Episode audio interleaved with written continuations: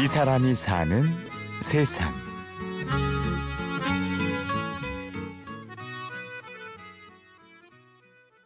자기 자식은 그런 애 없습니까? 열 자식 있으면 열 자식이 다 똑같이 부모가 효도하고 잘합니까? 문제가 있는 애들이 어디든지 있지 않습니까? 학교도 마찬가지예요. 그런 애들을 잘 선도하고 지도해서 좋은 애가 될 수 있도록 교육하는 것이 학교 현장 아닙니까? 마포구에 있는 한 중학교. 정문 입구 조그마한 초소를 한 남자가 지키고 있습니다. 이 앞에도 안전관리실이라고 써졌잖아요. 외부 사람을 주로 통제하고 관리하는 목적이죠. 학생 보호 차원에서. 오늘 이 사람이 사는 세상에서는 학교 배움터 지킴이 강영재 씨를 만났습니다. 지금 하는 일은 배움터 지킴이라고 학교 학생들에 대한 안전, 폭력에 대한 것이라든가 일반적으로 학교에 와서 안전한 생활을 할 수 있도록 도와주는 역할을 하는 거죠. 영재 씨는 학교 폭력 방지에 특히 마음을 많이 씁니다. 폭력이라는 거는 남을 괴롭힌다든가 지체부자에도 있고 개별반이라는 특수반이 있어요. 다른 애들보다도 지능이 좀 떨어지고 그래 이런 애들을 보호해 주는 거죠. 그리고 친구 간에 간혹 가다가 못 살게 폭력을 단체로도 하는 것도 있고 그래서 분시하다가 교실을 자꾸 들여다보고 그런 낌새가 느끼면은 주의 주고 타이르고 그런 일 없도록 하는 거예요. 학생들이 처음부터 그를 잘 따랐던 것은 아닙니다. 점심시간에 올담을 해가지고 나가서 뭐 사먹고 들은다든가 지각단속을 하다 보니까 처음에는 이름 모른다고 생각할 때는 무작정 잘못해갖고 부르면 도망을 갔는데 이제는 선생님이 알고 있다 하고 따르고 있어요. 무조건 꾸중하지 않고 등교할 때 하교할 때 한번 쓰다듬어주고 이름 한번 불러주고 좋게 타일러서 많이 변화되는 거 보면은 그게 참 좋아요. 어떤 잘못을 고쳤을 때, 좋은 방향으로 나왔을 때 그 희열, 기쁨은 말할 수 없어요. 학생들의 이름을 기억해주고 꾸중보다 칭찬을 해주면서 영재 씨는 학생들과 마음을 나누기 시작합니다. 보통 지킴이라는 거는 대개 선생님들이 많아요. 학교 정년 퇴임한 사람. 그래서 애들도 다 선생님으로 따르고 있어요.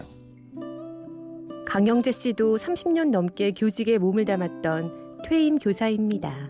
원래 교직이 있어서 정년 퇴임한 지가 꽤나 됩니다. 내가 교직 생활은 한 삼십이 년 정도 했습니다. 누구나 다 그렇지만 오랜 직장 생활하다만 쉬고 싶은 생각이 있을 거 아닙니까? 그런데 일 년 반 되니까 안달이 좀 나더라고요. 답답하고.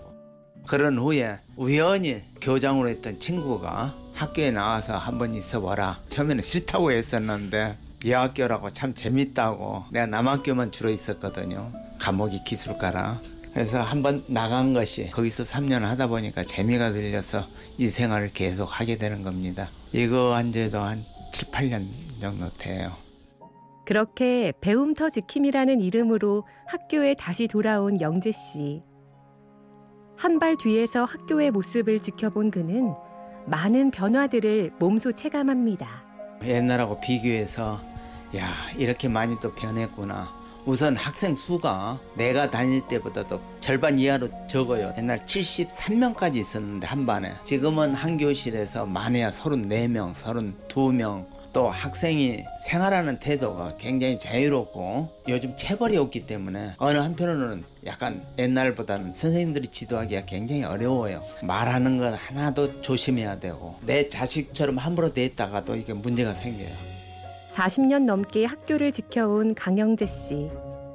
오랜 경험에서 나온 그의 교육법은 칭찬과 상대에 대한 존중입니다. 칭찬하는 애들이 좋아지는 게 굉장히 많아요.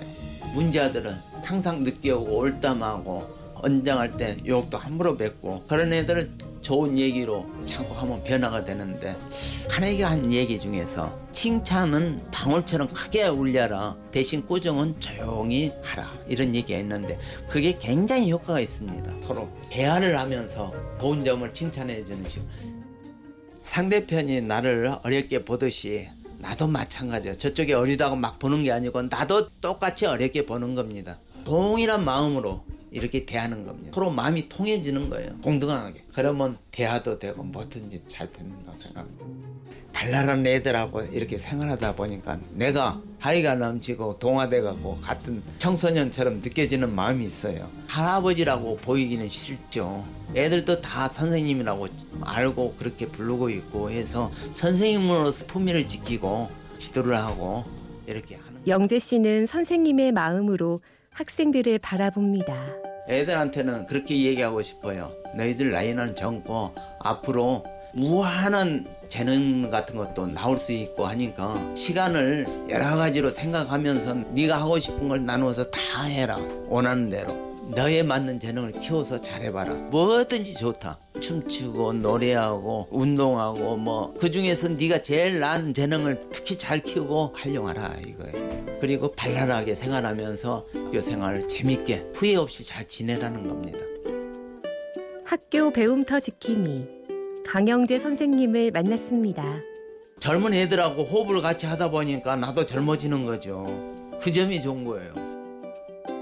지금까지 취재 구성의 강철, 내레이션 임현주였습니다.